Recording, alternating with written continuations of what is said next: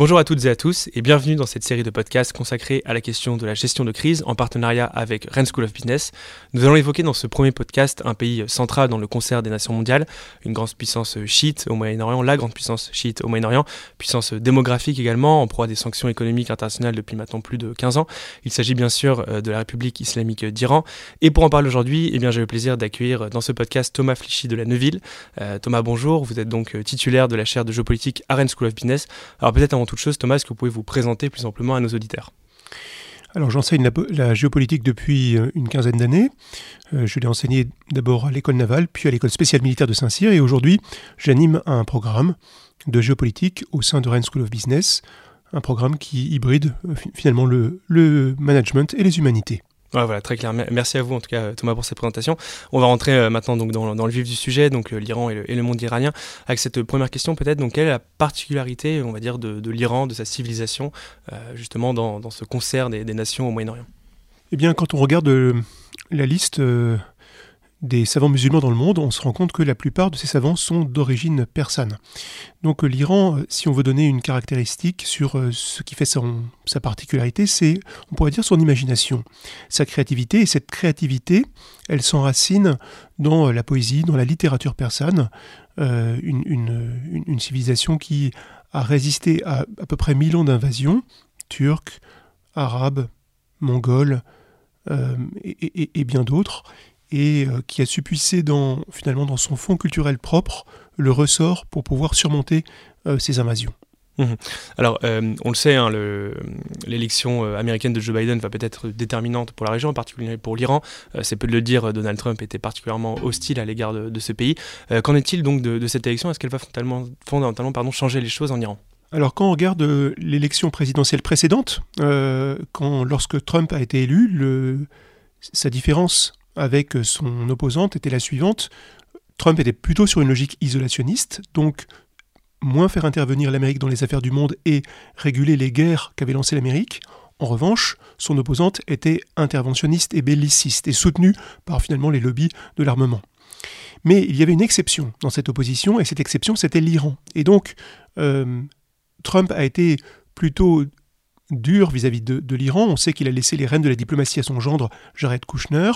Et euh, d'ailleurs, Jared Kushner a remporté beaucoup de, victoires au Moyen-Orient, notamment euh, des reconnaissances diplomatiques euh, par les Émirats arabes unis d'Israël. et avec l'élection de Joe Biden, on a un renversement de posture, puisque, à l'image d'Obama, Joe Biden va être plus compatissant vis-à-vis -vis de l'Iran. Et d'ailleurs, on a pu voir des, premiers signes où euh, les États-Unis, où Joe Biden montre que les États-Unis veulent revenir à des négociations sur les questions nucléaires de concert avec les Européens. Donc on voit un changement de posture. On peut ajouter à cela le fait que l'Arabie saoudite a massivement soutenu, d'un point de vue financier, la campagne de Trump. Et donc l'Arabie saoudite, aujourd'hui, est plutôt dans, en froid avec les États-Unis. Alors bah, justement, euh, on a cette, cette, opposition classique structurelle depuis maintenant des décennies entre euh, le au Moyen-Orient entre l'Iran chiite euh, et l'Arabie saoudite d'une part sunnite. quel est aujourd'hui l'équilibre des forces? Qu'en est-il aujourd'hui justement de cet équilibre un petit peu des rapports de force au Moyen-Orient? On pourrait dire que l'Iran est neutralisé d'un point de vue géopolitique, lui qui est allié aux grandes puissances continentales eurasiatiques que sont la Chine et la Russie. À l'inverse, l'Arabie saoudite euh, est toujours arrimée au bloc occidental, donc aux États-Unis, à Israël, à l'Angleterre, à la France, à l'Europe, euh, avec des relations économiques très suivies. Mais euh, cette Arabie saoudite reste fragile d'un point de vue géopolitique, et donc les rapports entre les deux grandes puissances régionales du Moyen-Orient pourront évoluer dans les mois qui vont venir on se souvient de l'assassinat de Soleimani par les États-Unis. Soleimani négocie en réalité en Irak euh, pour le compte des Iraniens un rapprochement avec l'Arabie saoudite. Et ce rapprochement n'était naturellement pas souhaité par les États-Unis, qui jouent sur l'opposition entre ces deux puissances régionales. Hmm. Un autre sujet que j'avais euh, évoqué aussi en, introduction, hein, l'Iran est, sous le coup de, sanctions internationales très dures hein, qui, mettent à mal son économie. Euh, pourquoi finalement ces négociations avec l'Iran sont-elles si longues et si tortueuses depuis maintenant toutes ces années? Les Iraniens ont une façon très particulière de négocier qui est, due à leur histoire et en fait au siècle d'invasion, aux mille ans d'invasion qu'ils ont connus.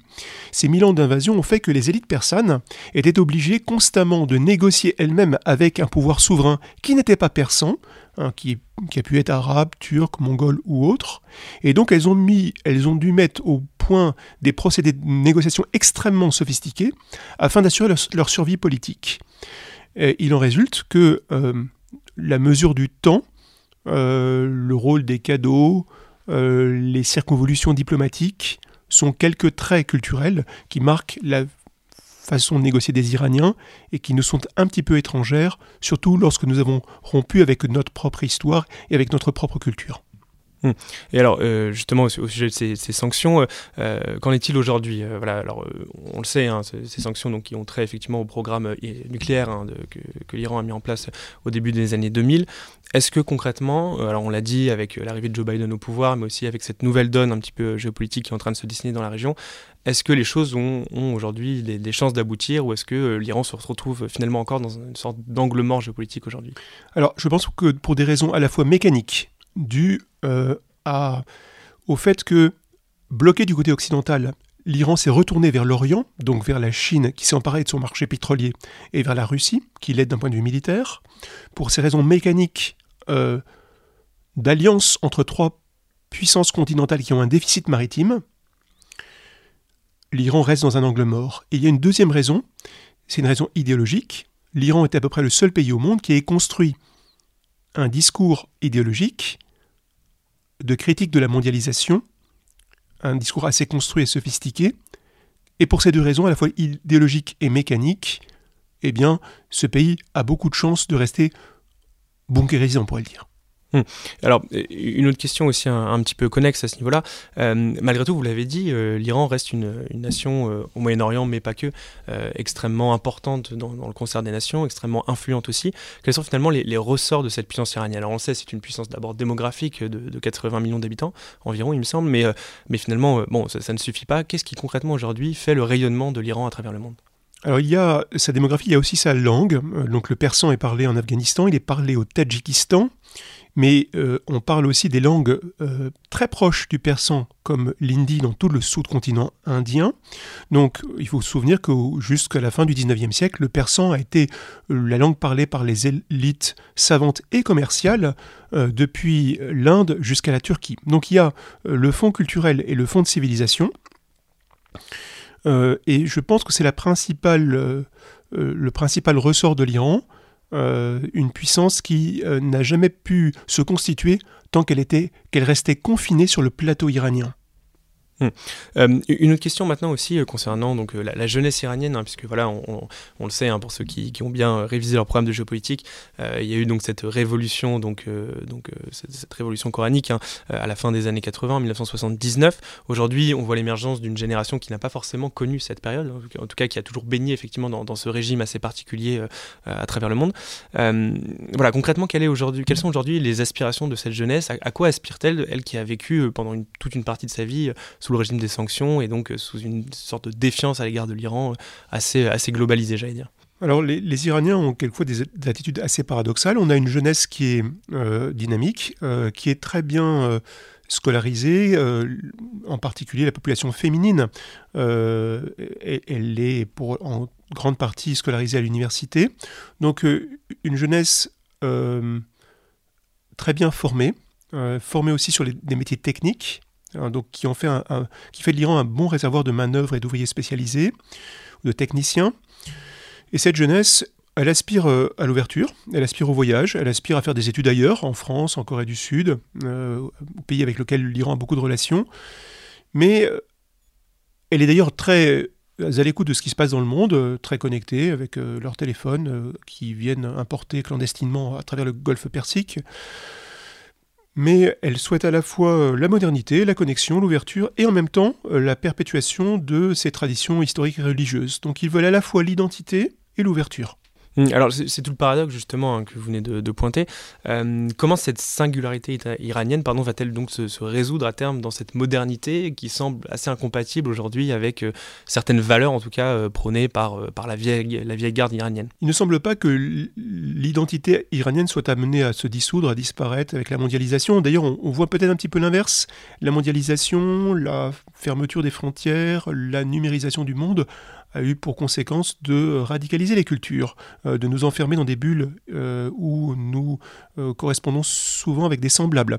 Donc la jeunesse iradienne, elle va perpétuer son identité et en même temps, elle va voyager en tout cas, elle le fait déjà en esprit, en contournant les sanctions imposées par le gouvernement sur Internet et en étant présente sur les réseaux sociaux.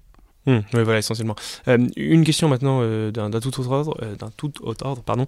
quelles sont donc les, relations qu'entretiennent aujourd'hui l'Iran avec notre pays, la France? Voilà, on, le sait, la France s'est pas toujours positionnée clairement vis-à-vis de, l'Iran, et notamment vis-à-vis de, ce conflit qui, dure maintenant avec les États-Unis. concrètement, quid aujourd'hui des relations entre l'Iran et la France?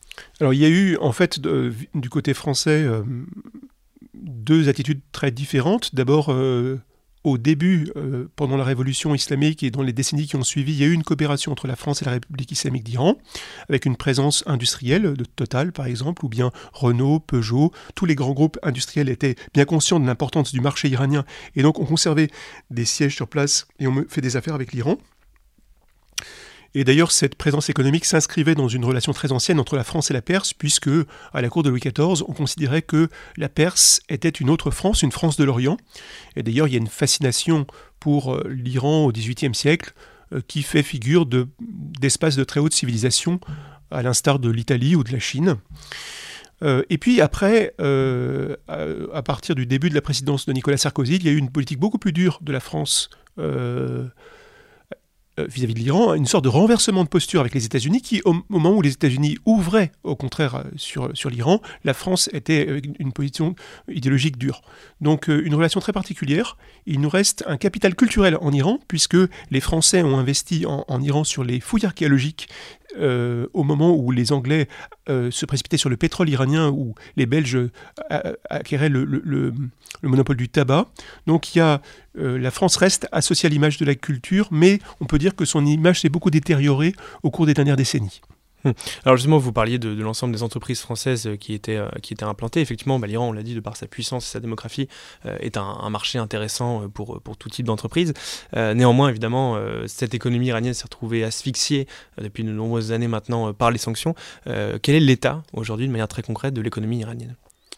Cette économie s'est effondrée sous le coup des sanctions. Euh, du fait aussi que les avoirs financiers iraniens n'ont jamais été bloqués. L'économie, elle est tenue aujourd'hui par les gardiens de la révolution islamique, qu'on appelle les pasdarans, qui euh, contrôlent euh, les importations de, biens par le biais de ports clandestins, où transitent 40% de l'économie iranienne. Et puis, ces pasdarans s'appuient sur des boniades, qui sont des fondations religieuses, afin de tenir le régime. Donc, on a eu une élite qui est née de la Révolution, qui était au départ une élite militaire, mais qui aujourd'hui fait des affaires. Il n'y a aucune contradiction euh, dans en, Iran entre ces deux fonctions, euh, contrairement à ce que l'on peut trouver en France. Hmm. Peut-être une dernière question maintenant d'ordre un peu plus conclusive. Euh, quels sont selon vous les, gros enjeux, les grands enjeux auxquels l'Iran sera confronté dans les, dans les peut-être 2, 3, 4 années à venir? Eh bien certainement, ils vont être confrontés à euh, la nécessité d'un changement de gouvernance. Euh, ils vont être confrontés également à la montée en puissance de l'influence russe dans la région euh, qu'on a bien senti en, Syrie, mais qui se fait sentir également dans leur pays, et au potentiel désengagement américain du Golfe Persique, et la montée en puissance chinoise, le rêve pour l'Iran restant de maintenir finalement une politique d'équilibre euh, afin de maintenir leur indépendance, il leur faut s'ouvrir à la fois sur l'Orient, sur l'Inde et la Chine, et euh, à l'Occident, sur les États-Unis et l'Europe. Bah voilà, ce sera le, mot de la fin. Un grand merci à vous, donc euh, Thomas Flichier de la Neuville, je le rappelle, donc titulaire de la chaire de géopolitique à Rennes School of Business. Merci à vous d'avoir écouté ce podcast. Et moi, je vous dis donc à très bientôt pour un nouveau podcast sur Major Prépa. Merci.